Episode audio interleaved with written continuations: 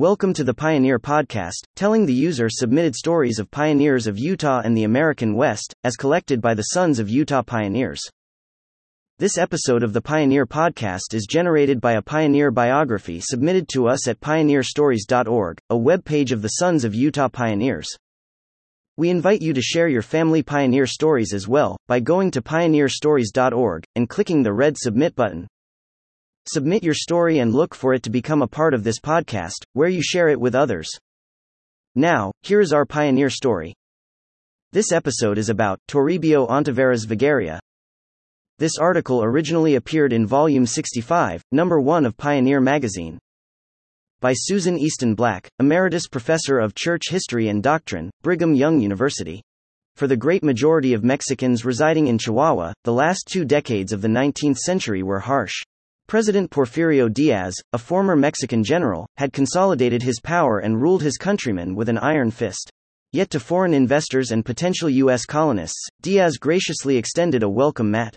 There was no denying that the ruler wanted to industrialize Mexico and, given its shared border with the United States, northern Chihuahua seemed the natural gateway to the economic growth Diaz sought.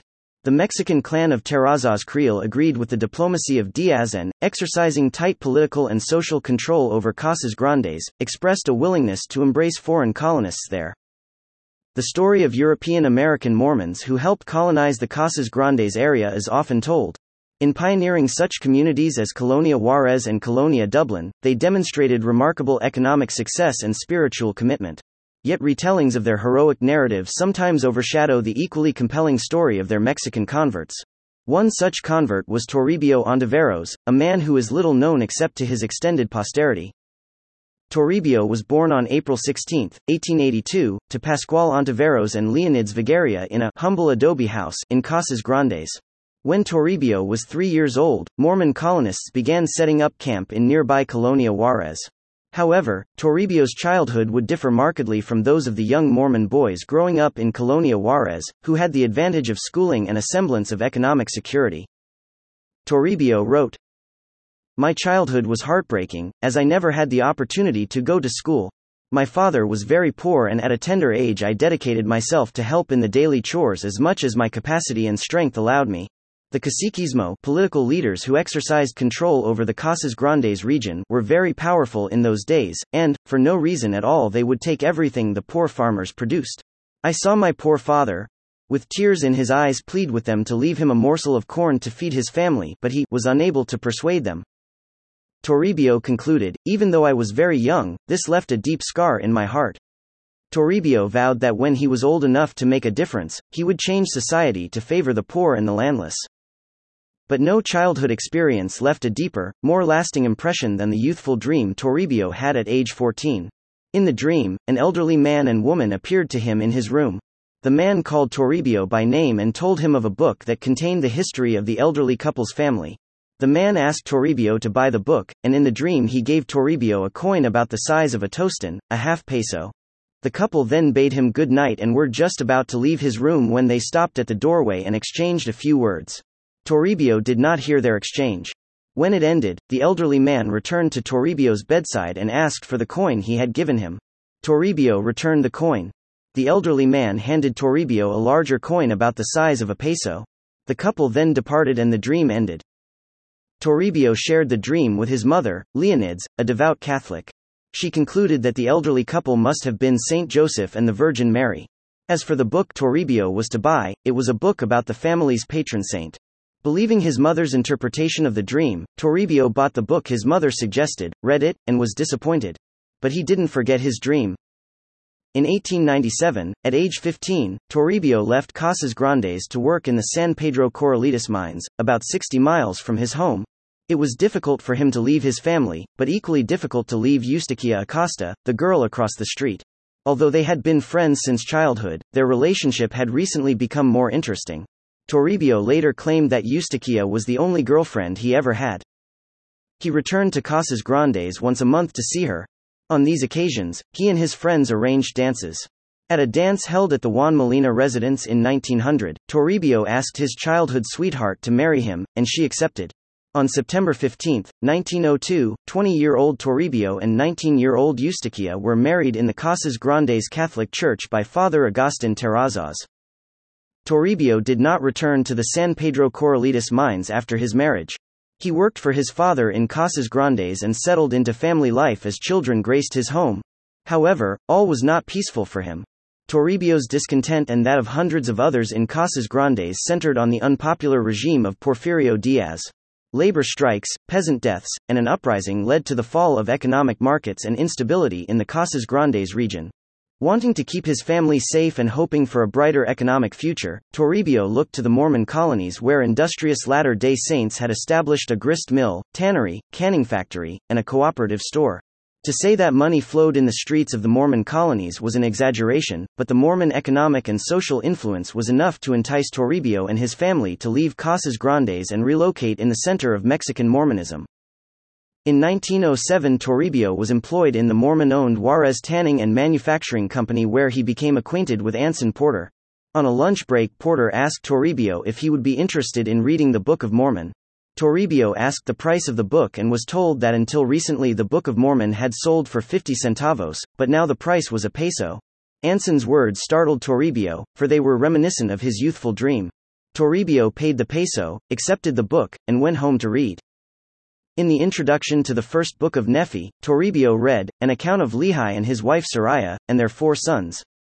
At that moment and for the remainder of his life, Toribio was certain it was Lehi and Sariah who had appeared to him years before in his dream. On May 12, 1907, Toribio and Eustaquia were baptized members of the Church of Jesus Christ of Latter day Saints. Within four months, Toribio was ordained a teacher and then a priest by Elder Ammon M. Tenney.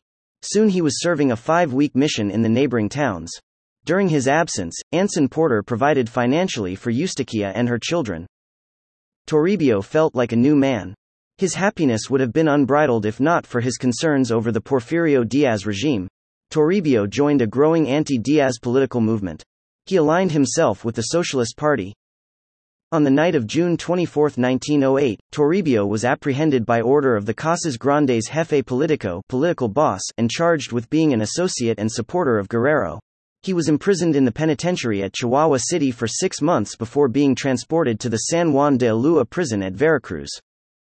Toribio wrote, On 14 January 1909 at 11 p.m. I was remitted to San Juan de Ulua, where I was imprisoned for another 18 months. During those months, he slept on a stone slab, had a daily fare of a cup of beans and a cup of coffee, and contracted malaria. In mid 1910 he was released from prison. Toribio returned to his family weak and exhausted, a mere shadow of the man he had been. Nevertheless, he immediately resumed supporting his family and was hired as a night watchman at the Union Mercantile. Because he lacked sufficient capital to buy a house or land, lodgings were provided by his employer Melcher Bowman. Although Toribio appreciated Bowman's generosity, he saw in Bowman's gesture an undercurrent of racism that did not suit him. He believed the reason he could not purchase a house or land had more to do with the prejudicial sentiment of others than with his own lack of capital. Perhaps Toribio was correct in his assessment, given the contrasting perceptions of contemporary whites and Mexicans as recorded by colonist Thomas Cottam Romney. Genetically, the two peoples differed. The Mexicans were predominantly Latin, and by nature temperamental and given to intense emotionalism, inclined to be more theoretical than practical. The great rank and file of natives had lived a life of serfdom and even now were subject in the main to the dictates of the overlords. Under these conditions, they were to experience little else in life than grinding toil and hard earned penury. The colonists were not strangers to the better things of life. Their methods of farming, of business, and of travel were on a higher plane than those of their neighbors. Socially, the colonists were exclusive and seclusive, sick, having few if any contacts with their neighbors. Such was an avowed policy of the Church in the establishment of colonies in Mexico from the beginning, and this policy was ever kept in mind. Toribio didn't have long to consider the racism of fellow Mormons, for the Mexican Revolution was at his doorstep. It was the wealth in the Mormon colonies that attracted the revolutionaries, and more than one colonist was the target of harassment, thievery, and extortion. Toribio was caught between his commitment to social justice and his religious convictions. In an open letter to stake members dated July 28, 1912, President Junius Romney of the Colonia Juarez stake advised all Mormon colonists to flee from northern Mexico to the United States. Toribio watched as colonists quickly packed a few belongings and fled to the U.S. border. Most who fled viewed their escape as a temporary absence. Colonist Daniel Skousen saw himself returning to Dublán as soon as the political crisis ended. Knowing that Toribio was staying in Mexico, Skousen entrusted him with the care of his horses, cows, and buildings until his return. What Skousen did not know was that Toribio was intent on joining the reserve corps that he might fight against the latifundista landed estate owners who kept their laborers in a state of virtual servitude. Toribio would later record, In spite of the danger that I was in, I prevailed, and nothing happened to me. In 1916 Francisco Pancho Villa, a revolutionary general and one of the most prominent figures of the Mexican Revolution, raided Columbus, New Mexico, to obtain weapons. The partially successful raid was costly for Villa's army and proved a precursor to his declining military and political influence. But for Toribio there was an upside, for he wrote, the revolution was victorious in conquering the latifundio resulting in the return of land we so vehemently desired falling in our hands. Toribio had encounters with the Villistas and Federales while caretaker of the Skousen ranch, and he was whipped on at least one occasion when he refused to give revolutionaries the food they demanded, but Toribio and his family were never forced to leave the ranch or to join their Mormon contemporaries in the United States. When the United States entered the Great War in Europe in 1917, Toribio realized that labor was needed in the U.S. to replace the men who had left to fight. Toribio applied for and received a passport to travel and work in the United States. Voluntarily traveling by train to El Paso, Texas, he and his family were met by kindly border guards, and were relieved to not be shaved or bathed like other Mexican families were before entering the U.S. Over the next several months, the family traveled northwest through southern New Mexico and northeastern Arizona, then north through Utah. They stayed several days in Salt Lake City and were sealed together in the Salt Lake Temple on April 4, 1918. They then continued their journey north to Idaho where they found work in the sugar beet fields. Toribio soon recognized that no matter how hard he and his family worked, their economic circumstances were worse than they had been in the Mormon colonies. Toribio was initially determined to make a success of the family's difficult move and to remain in his adopted country. Then he learned of a flirtatious incident between his 15 year old son Jose and a young American woman who made a suggestive comment to him. Toribio found such conversation indecorous, and he was committed to preserving the faith and goodness of each of his children. Within days, he had packed up his family and belongings and was on his way back to his own home in the Mormon colonies. After his return from Idaho, Toribio continued his efforts to obtain the Casas Grandes Ejido, or common land, for the campesinos, or local people. The constitution enacted after the revolution required that land from the latifundistas be sold to local citizens who requested a parcel of land for their own, but gaining clear title to the land proved difficult. The Corralitos Land and Cattle Company claimed title to the same land Toribio was requesting. With the provisional deed placed under his shirt, Toribio journeyed to Mexico City to present his claim to the authorities. He received the legal title, but the land company continued to pressure him to relinquish it. Toribio persistently refused, even though his actions placed him in some danger. His religion was always his first priority. In 1928, he left his farm to serve a proselyting mission in El Paso. He viewed the mission as an opportunity to fulfill a patriarchal blessing promise. For he requires a great work from your hands in helping preach the gospel. Toribio's later years continued to be filled with poverty and hardship. But Toribio found great joy in his family, in hard work, and in serving the Lord humbly and willingly. He never varied in his convictions regarding social justice or, more crucially, the truth of the gospel of Jesus Christ. When Toribio passed away on June 25, 1964, the town of Dublán paused to remember and express gratitude for the life of a man they regarded as heroic. Today, generations of his posterity revere him as a pioneering Mormon convert and honor his exemplary endurance and faith. Thanks for listening to the Pioneer Podcast. Please subscribe to this podcast and share it. Also, please leave us a review at the iTunes Store. More than anything, that really helps this podcast to be seen by others. If you would like access to more content and information about our pioneer history, join us at suponline.org, the online community of the Sons of Utah Pioneers. That's suponline.org.